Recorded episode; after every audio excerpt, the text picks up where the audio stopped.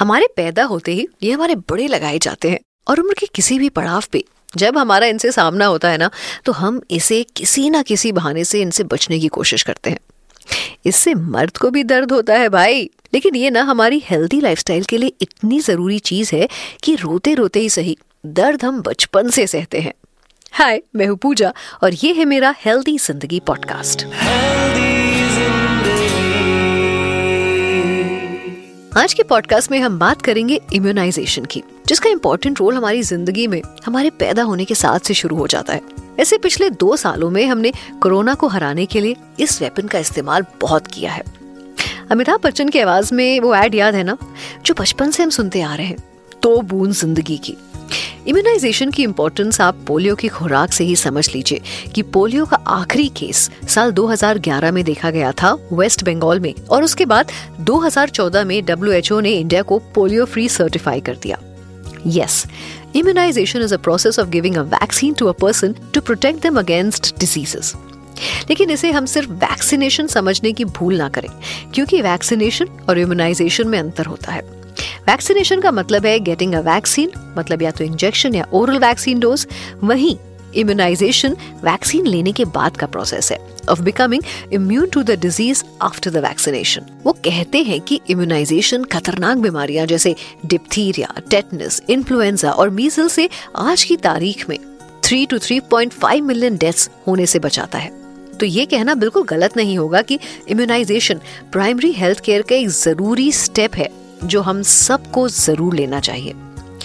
लेकिन ये अफसोस की बात है कि आज भी पूरी दुनिया में 22.6 मिलियन इन्फेंट्स हैं, जिनको बेसिक वैक्सीन नहीं लगती मोस्टली इन डेवलपिंग कंट्रीज़ अगर आप ये सोच रहे हैं कि इनको इम्यूनाइजेशन क्यों नहीं मिल पा रहा है तो इसके कई रीजन हैं। Limited resources poor management of health system and inadequate surveillance और इसीलिए हर साल April twenty fourth to thirty को वर्ल्ड इम्यूनाइजेशन वीक सेलिब्रेट किया जाता है।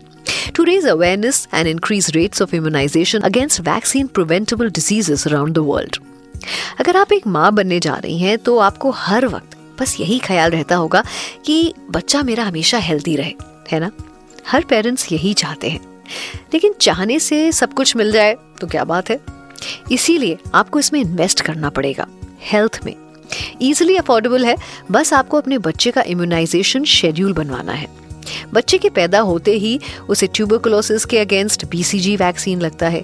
पोलियो की खुराक बच्चे को पैदा होने पर छह हफ़्ते पर, दस हफ़्ते पर और चौदह हफ़्ते पर दी जाती है। हेपेटाइटिस बी बर्थ डोज लगवाएँ बच्चे को ताकि उसका लिवर हमेशा हेल्दी रहे। जब बच्चा छह वीक्स का हो जाए तो ज़रूर से उसे पेंटावेलेंट वैक्सीन लगवाएँ, जो उसे भयंकर बीमारियाँ, जैसे डिप्थीरिया टेटनस हेपेटाइटिस बी से बचाता है। इसी के साथ रोटा वायरस वैक्सीन की तीन डोजेस भी हैं, जो छह हफ़्ते, दस हफ़्ते और चौदह हफ़्ते पर लगवाना बहुत ज़रूरी होता है, ताकि बच्चों में होने वाले डायरिया से वो बच सके।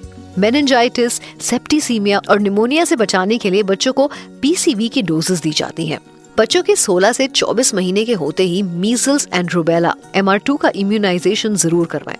लिस्ट थोड़ी लंबी ज़रूर है, लेकिन डॉक्टर्स आपको खुद बता देंगे ये सब, अगर आप डॉक्टर के कॉन्टेक्ट में रहेंगी। आपको सुनकर लग रहा होगा, ओ गॉड, इतना सब कुछ है, हमें इतना कुछ करना है, but let me tell you ये जो टाइम होता है ना हेल्थ में इन्वेस्ट करने का टाइम होता है। बर्थ से ही बच्चे के अंदर जो इम्यूनिटी डेवलप होना शुरू होती है ताकि वो बीमारियों से लड़ सके, उसमें आपको सपोर्ट तो करना ही चाहिए।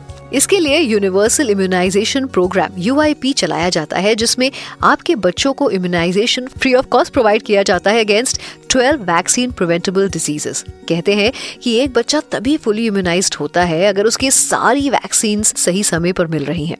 And as per national immunization schedule बच्चे के एक साल की उम्र के अंदर ही।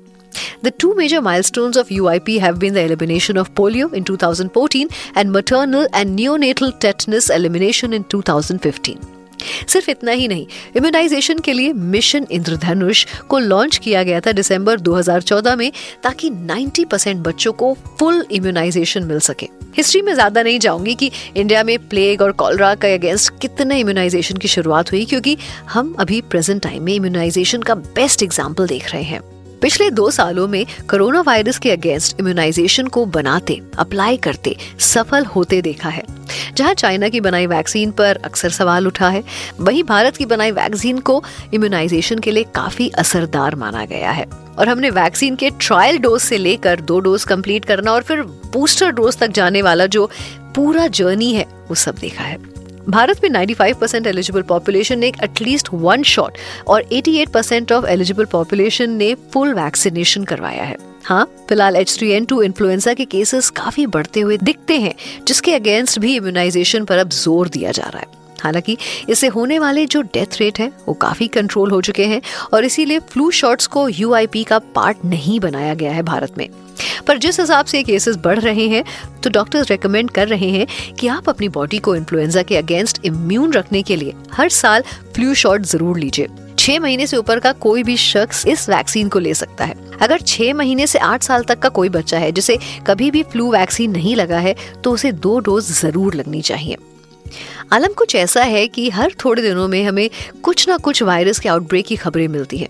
सुनते ही सबसे पहला रिएक्शन ये होता है कि, ओह, अब ये क्या आ गया? पर अगर आप इम्यूनाइजेशन को सीरियसली लेंगे तो लाइफ में डरने की कोई ज़रूरत नहीं है। पुरानी जनरेशन के लिए कहूँगी कि इम्यूनाइजेशन करना एक कवच के समान है। और जेनजी के लिए कहूँगी इम्यूनाइजेशन थॉर का हैमर है।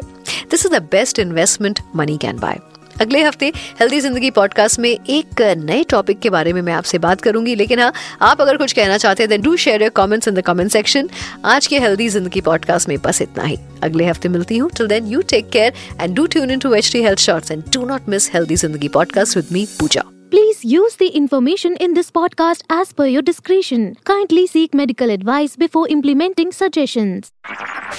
You were listening to Health Shots brought to you by HT Smartcast. HT Smartcast.